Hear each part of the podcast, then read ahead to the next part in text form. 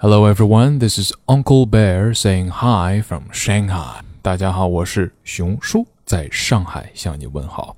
今天呢，给大家分享的是《流浪地球》的英文版《The Wandering Earth》开头部分。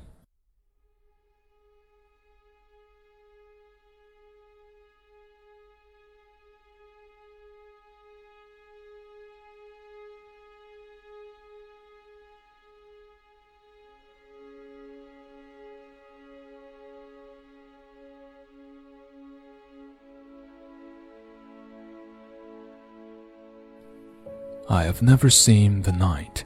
I have never seen the stars. I have never seen spring, fall, or winter. I was born as the braking era ended, just as the earth stopped turning. It had taken 42 years to halt Earth's rotation, three years longer than the coalition had planned. My mother told me about the time our family watched the last sunset. The sun sank very slowly, as if stuck on the horizon.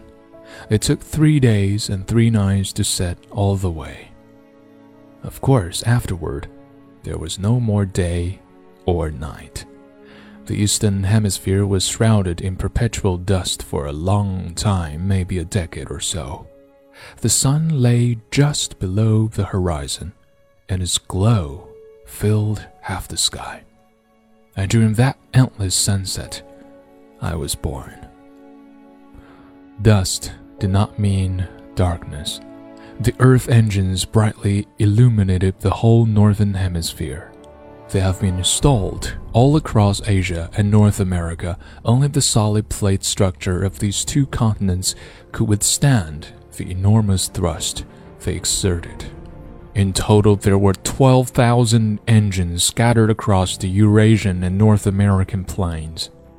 From where I lived, I could see the bright plasma beams of hundreds of engines.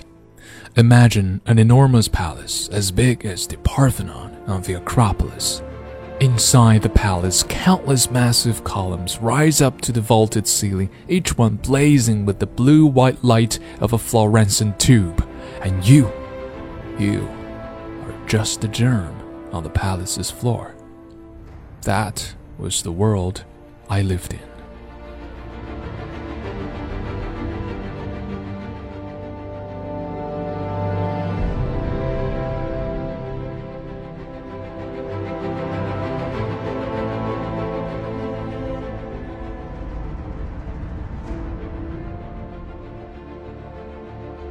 将要来临的氦闪爆发。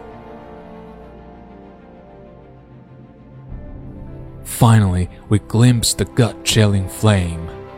At first, it was just a point of light on the horizon, but it quickly grew into a blazing arc. I felt my throat close up in terror.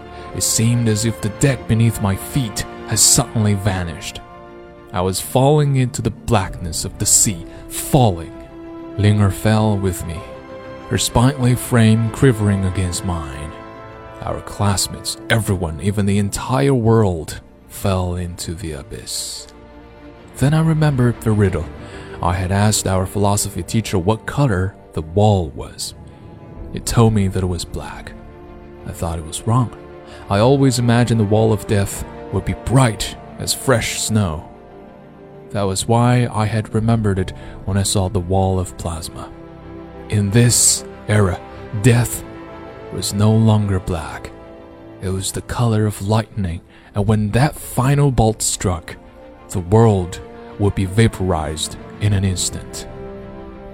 Over three centuries ago, astrophysicists discovered the conversion rate of hydrogen to helium in the interior of the Sun was accelerating. They launched thousands of probes straight into the Sun to investigate and eventually developed a precise mathematical model of the star.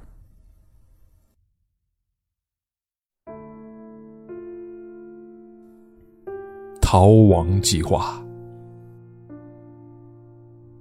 Humanity's escape was a five step process.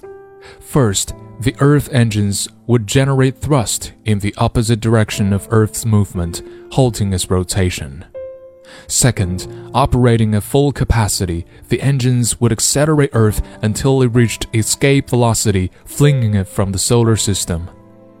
Third, Earth would continue to accelerate as it flew through outer space toward Proxima Centauri. Fourth, the engines would reverse direction, restarting Earth rotation and decelerating gradually. Fifth, Earth would enter into orbit around Proxima Centauri, becoming a satellite. People call these five steps the braking era, the deserting era, the first wandering era, the second wandering era, and the neo-solar era. The entire migration process was projected to last 2,500 years, over 100 generations. 太阳危机下的人类疏散。The carrying capacity of the lips was very limited. It would take ages to move all 360,000 residents to safety, but there was no need to scramble for a place on the lifts. The coalition's Emergency Act had made all necessary arrangements for the evacuation. Past generations once grappled with an ethical dilemma. A man is faced by rising floodwaters and can only save one other person. In this situation, should he save his father or his son? In this day and age, it was unbelievable that the question had ever been raised at all. When I arrived in the plaza, I saw that people had already begun to arrange themselves in a long line according to age. At the front of the line, closest to the lips, stood robotic nurses, each cradling an infant. Then came the kindergartners, followed by the primary school students. My place was in the middle of the line, still rather close to the front. My father was on duty in low Earth orbit, leaving only my mother and myself in the city. Unable to see her, I began to run along the unending line of people, but I had not run far because I was stopped by soldiers. I knew she stood at the very back. 看完《流浪地球》的电影，再读原著，仍然令人激动。感谢你的收听，我是熊叔。